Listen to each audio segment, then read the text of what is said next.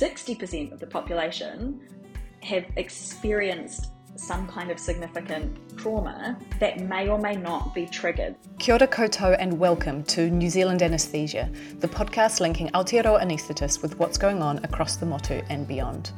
I'm Dr. Morgan Edwards, the President of the New Zealand Society of Anaesthetists, and it is my pleasure to host the NZSA's podcast. Whether you're at work, in your office, on your commute, or on your daily walk or run, thank you so much for joining us. We hope you find it an insightful and informative listen. On today's episode, I'm joined by a colleague of mine from Te Ora Waitemata, clinical psychologist Dr. Rebecca Bex Parkes. Bex and I have had many discussions over the years about the complexities of birth trauma, and so I was really delighted when she agreed to join me on the podcast for a kōrero about trauma informed care to understand more about what trauma informed care means and maybe some strategies to help us as clinicians identify and help our patients who may be affected by previous trauma. Bex specialises both in working with complex trauma presentations and with people who have complex and or challenging physical health conditions. Trauma informed care is a specific area of interest for her, something she feels is essential for improving both the care that we provide to our patients as well as our own experience in the caregiving role. Kia ora, Bex. Thank you for joining us today. Kia ora. So, let's just start at the beginning with the basics. Yeah. So, how would you define trauma? So, trauma occurs when events or circumstances that happen to a person that include actual or extreme threat of physical or psychological harm. That's the, the definition.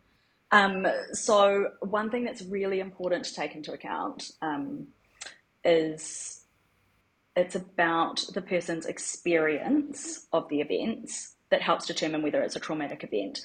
So sometimes people go through things that you'd think, oh, that's going to cause PTSD for a person, and they're fine.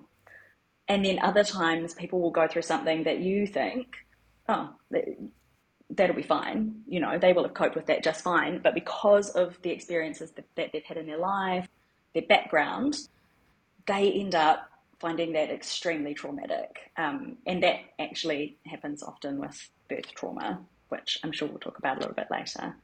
Um, so, how a person labels and assigns meaning to and is disrupted by event, an event is what will contribute to whether or not it's traumatic for them. So, there's another aspect to this, which is, um, you know, within um, the sort of trauma informed world, we talk about big T trauma, so like capital T trauma, that's your trauma that causes like PTSD symptoms, you know, your life threatening situations, almost died in a car crash, um, almost died in childbirth, those kind of things. And then there's small t or lowercase t trauma, and that is uh, things that maybe don't involve actual or extreme threat of physical harm, but because of a person's experiences or, you know, the nature of the event, cause them significant emotional distress. So those things come up when you're working in a trauma informed way. You're not just thinking about people who meet the criteria for PTSD, you're also thinking about people who've been impacted by events that are traumatic for them potentially a number of small events over a period of time that add up to cause emotional distress for them that you might then see in a hospital setting. I think that's so sort of worth reiterating. The very small amounts that I know about this field it's not about what we might view as being a traumatic experience. It's about how the person experiences it. Absolutely. And um, I think that's so true in the birthing space. That's something that we as clinicians can think was a totally normal birth, or yeah. maybe it was an unplanned cesarean, but it was calm and the baby was fine, and we still got to do skin to skin, you know, we had their music playing. So wasn't that a really good outcome? But they actually, no, that could have been an incredibly traumatic experience for that person. So it's not about things that are necessarily really obvious, those sort of tick box events that you would assume would be traumatic. Absolutely. Yeah.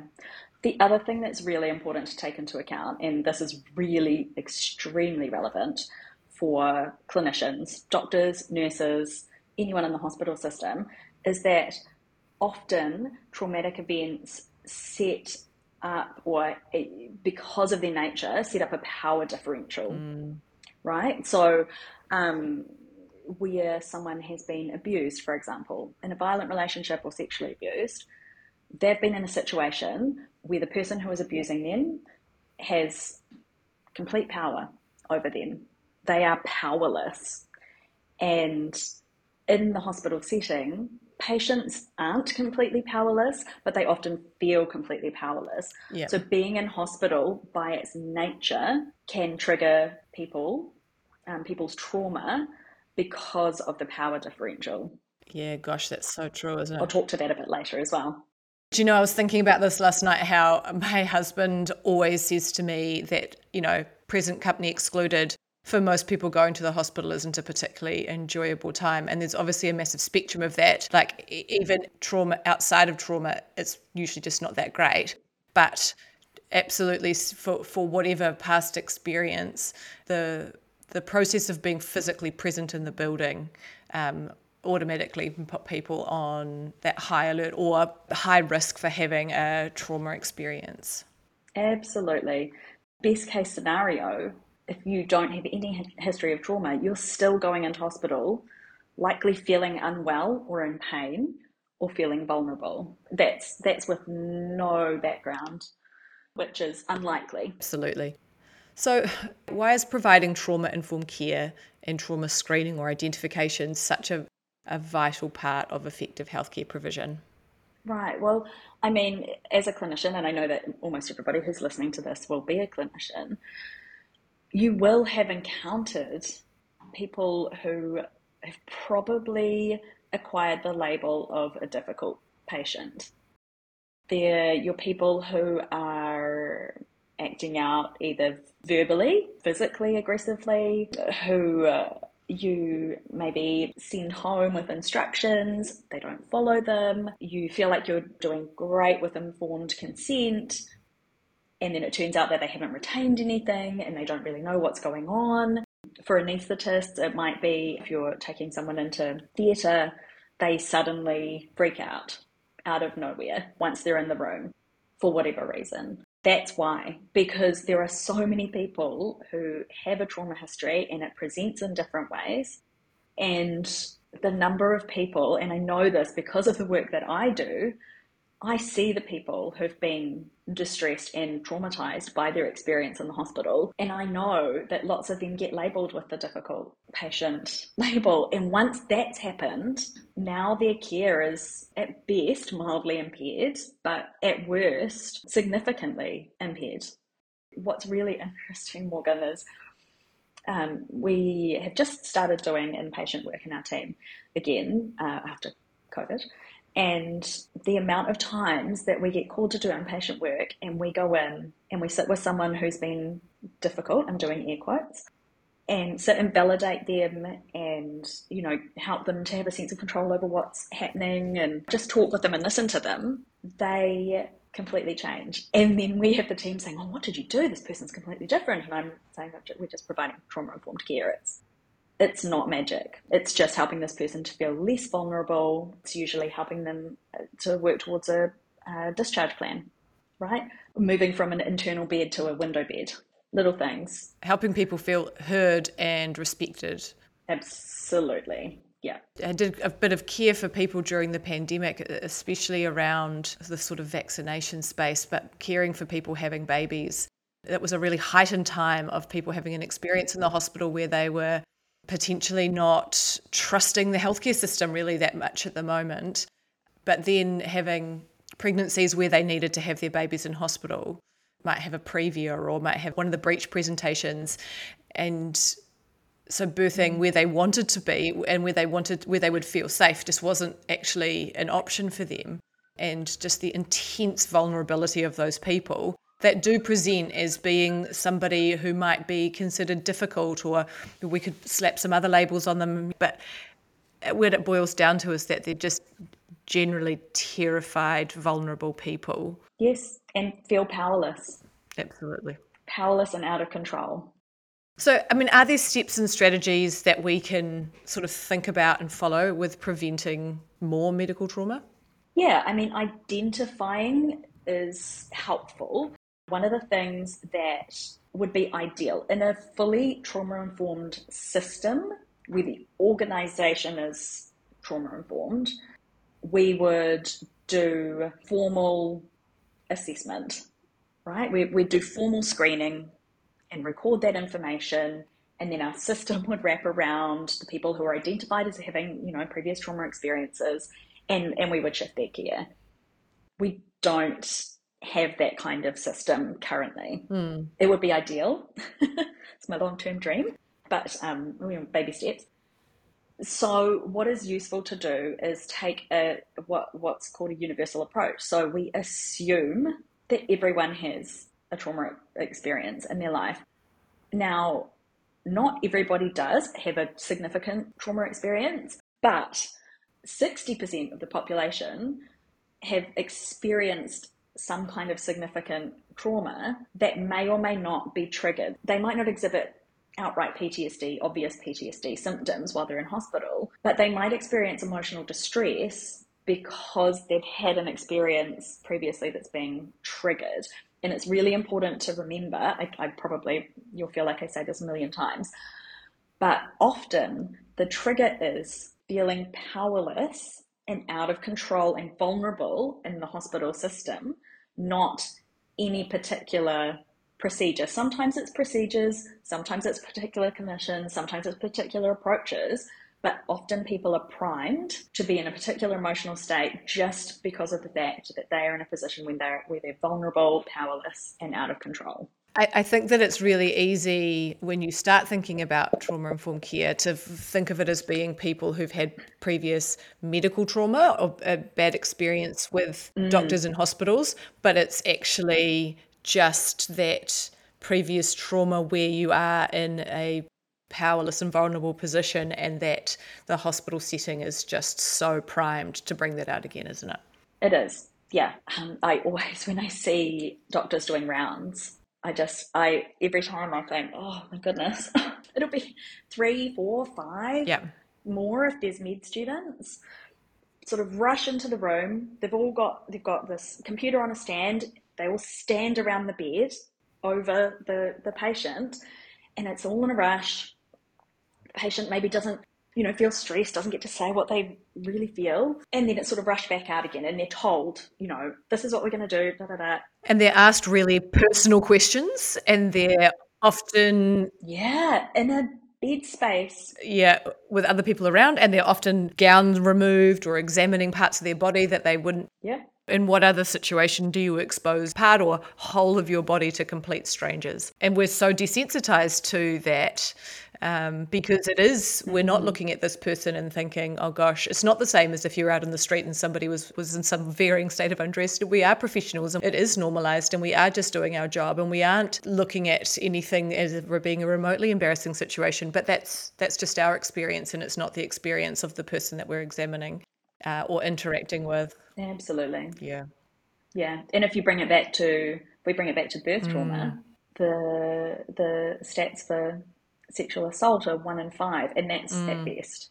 Actually, it's probably mm. higher, right? One in five women have experienced a serious sexual assault, and you know, we know from probably experience that almost all people who present as women um, will have experienced some level of sexual assault. Often it's relatively minor. And you think about what's happening when you've come in to give birth, you're completely vulnerable and having internal examinations often by people you don't know. Mm. And I mean, I think about it in the in the anaesthetist setting. We come into the room to put in an epidural, and it, whilst we're not doing an internal examination, you know, you have somebody in this uniquely and intensely vulnerable time. So often it's somebody who didn't necessarily plan to choose an epidural as part of their birth plan and things have deviated from that plan. They are usually in some varying state of undress, and we're getting invited into this most intimate space. And we have the opportunity to either use language and process that can either really support and empower and build up, or the flip side is create trauma and harm and destroy that person. Again, it's mm-hmm. often just who might have three lined up to do. And so I want to get this person comfortable. I can do this quickly. This is just part of my job. That's that stepping back and realizing that actually what is very routine work for us is anything but routine for the person whose birthing space that you're entering. Absolutely. And are there sort of specific presentations or ways that trauma presents that an anaesthetist or clinician can look out for? Yeah, so the things to look out for, the way to think about it, not not a psychologist, so a layperson essentially. Yes. Is that we have four responses usually when we are put in a situation where we feel threatened, right? Fight, flight, freeze, and fawn. So fawn is um, one that a lot of people won't know, but it is actually important in the context of having past trauma. So fight and flight, most people know. People having a fight response are your verbally or physically aggressive people, right? If you've got somebody who's verbally aggressive or physically aggressive, you could almost assume that that person has some kind of trauma history. Mm-hmm. That's the way that their brain has learned to deal with danger. And it's really important, I think, with all of these presentations, but particularly people who are being verbally or physically aggressive, because it's so hard to, to take as a human, um, is to remember that their brain is not rational at that point. Their brain is doing what it can to try and keep them safe. They've registered danger, and that might just be because they're in hospital, mm. again, feeling powerless. Their brain has registered danger, and now they are in mm. fight. So if you think their brain has registered danger, what do you want to do? Help them to feel safe. You know, in all of these contexts, it's help a person to mm. feel safe. But having that perspective can help you to take the abuse without getting defensive because if you get defensive, what do they feel more unsafe? Yeah. So that's your fight response. Flight is your person who discharges against medical advice, right? Who just completely shuts down, who literally pulls away, you know, um, you go to take mm. bloods or, or do something and they, they, they try to actually leave. Mm. If you're walking them to theatre, maybe they actually turn and, and try to walk away or say, no, no, no, no, I'm not going to go in. That's your flight response. Those people also feel unsafe and their brain saying, get away. Freeze is exactly what it sounds like. So that's your person who, yeah, really shuts down, isn't trying to leave, but isn't really yeah. interacting, isn't really talking. They just withdraw into themselves. Again, yeah. brain is saying, This isn't safe. What do you do? Stay still, don't move, mm. don't upset anybody, um, and then you'll mm. be hmm. safe. Fawn is interesting. So, fawn is where a person becomes you know, the perfect patient, right? Um, they're kind of, you know, they're giving you compliments. They're trying to make sure that they stay on your good side. So this is this one's really hard to differentiate, and I wouldn't expect most clinicians to be able to differentiate it. Mm. It's really hard to differentiate from someone who's just fine and friendly and chatting. What you might notice with that is that it doesn't feel completely genuine. Yep. Genuine. Right? There's a funny feeling to it. You might not be able to identify what it is. You might even not you might not even be able to identify that it doesn't feel genuine, but it just feels off. Mm. The the the fight, flight, and freeze are the ones that you'll predominantly see but I sort of come back to with this what you said at the beginning around the sort of this the universal approach, right? Because it is nuanced and especially with that fawn approach that's not necessarily going to be super easy to identify. No, it's not. It's not. Yeah. I can think of examples as you're saying it. Can you think of people straight yeah. away? You know, like Absolutely. especially I yeah. think you know yeah. I do do a lot of obstetric anesthesia, but to I, I can but I keep on coming back to the birth setting um, thinking about people in that setting, um, and actually probably a lot of freeze. Um, with the example that I'm often involved in, or we are as anaesthetists often involved in, is coming for an emergency mm. or an mm. unplanned cesarean section. You do just see that freeze response just quite often. People Absolutely. just really shutting down and going very, yeah. very quiet. Yeah. that is one of the one of the things that I hear often um, with people who've experienced birth trauma, particularly people who in their day to day life are outspoken and confident, is they go into freeze mm. during their birth, you know, or C section or whatever, and they don't communicate in the way that they normally would. And then they feel traumatized by the fact that things were happening yes. and they didn't communicate that that was okay. And why didn't they mm. communicate? Mm. I should have said something. And then they take the blame on themselves. So there's education that can be done with patients to help them understand why they are having that response or why they had that response. And I think also, especially in birth again, but it's not just talking about the person who's having the baby, but often the whānau or birthing support person can also have that response as well, yes. like specifically talking around, you know, your example of why didn't I speak or why didn't I? I just, I, that made me think of support people also because being mm. in that I know that trauma can also really affect the whānau, but especially in that birthing space, yeah. the other people in the room. Absolutely. Um, you know, as, as we're sort of talking about this, I'm thinking often about how um, this a lot of these conversations remind me about what I've learned about parenting toddlers and mm-hmm. um, and, and how yes. generous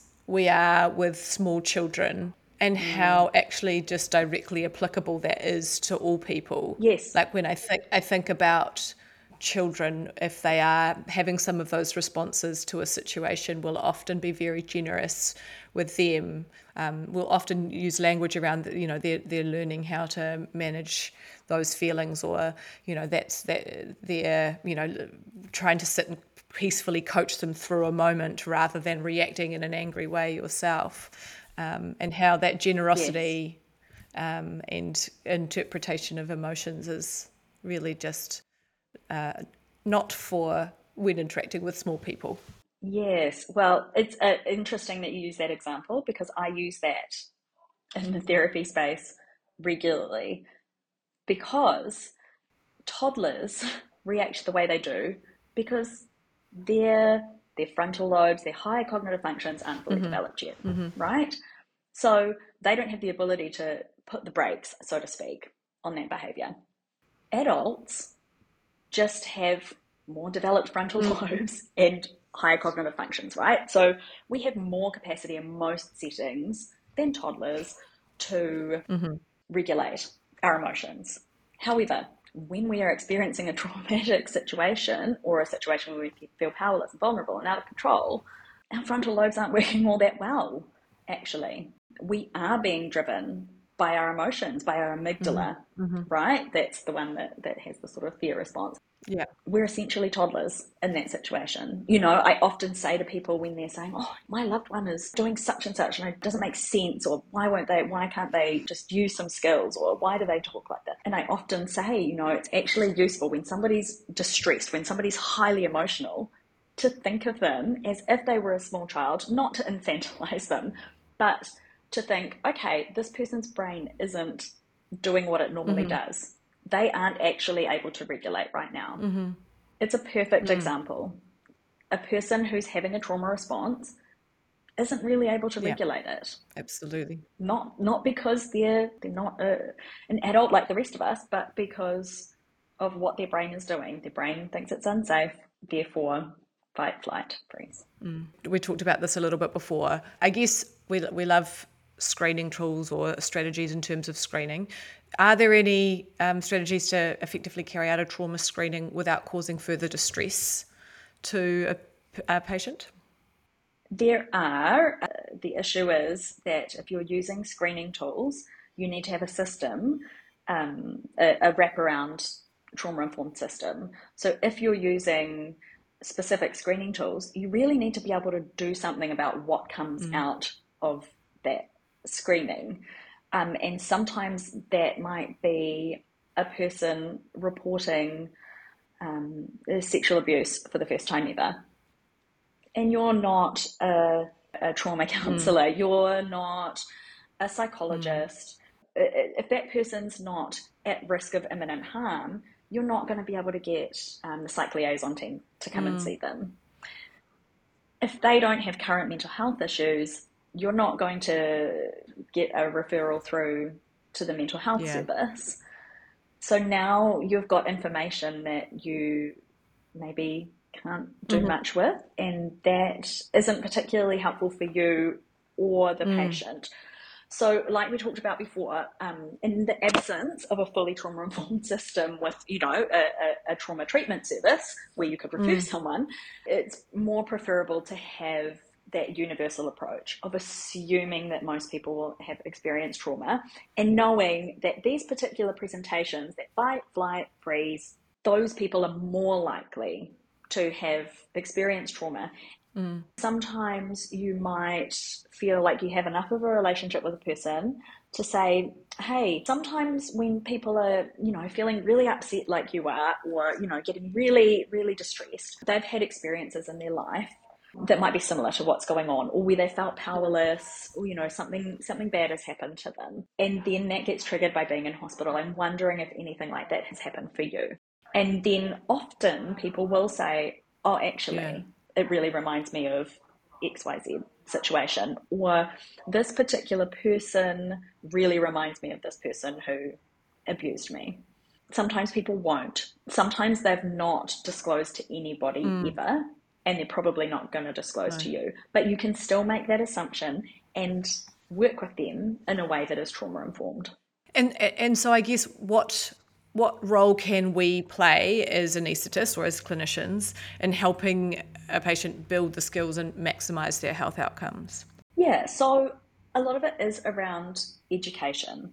So, really normalizing the kind of responses that you're seeing. Um, that's a lot of what I do um, when I see people inpatient or outpatient, is normalizing how they've responded or the experience that they've had. Mm it's that psychoeducation, like I was just sort of saying. Lots of people feel really powerless in hospital. Lots of people feel really vulnerable. That might mean that it's hard for them to take in information. Mm. Does that happen for you? Do you find that sometimes people talk to you and afterwards you can't really remember much of what was mm. happening? Would it be helpful for me to run through that again? Would it be helpful for me to write some things down? It's educating people about what's going on for them so that they here it is again, so that they feel less yeah. powerless and more in control of what's happening for them. Yeah. They're not thinking, why am I acting like this? Which is what a lot of people say to me after the fact. Why did I act like that? I don't, this isn't how I normally am.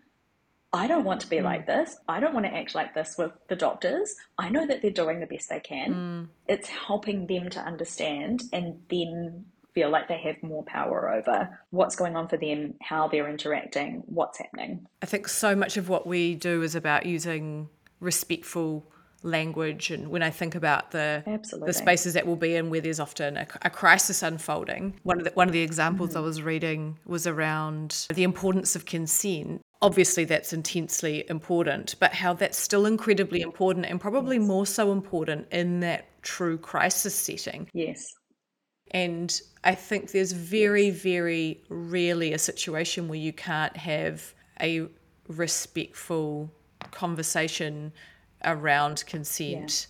Yeah, absolutely. And knowing that in a crisis situation, almost everybody will not be taking that in no, very well. No, absolutely. Yeah. And one of the things that's really important when there's been a crisis setting, yeah, the importance of the debrief when it's really been hitting the fan and there's it's not been possible to, to do that as well as you would have liked to. The debrief is mm. key because in terms of a person developing ongoing PTSD versus not. Because if you remember from the beginning of our conversation, it's all about how a person experiences that situation, the meaning that they make of it. So if you leave them and don't do an effective debrief, they will blame themselves. They'll wonder why nobody talked to them, you know, what was going on.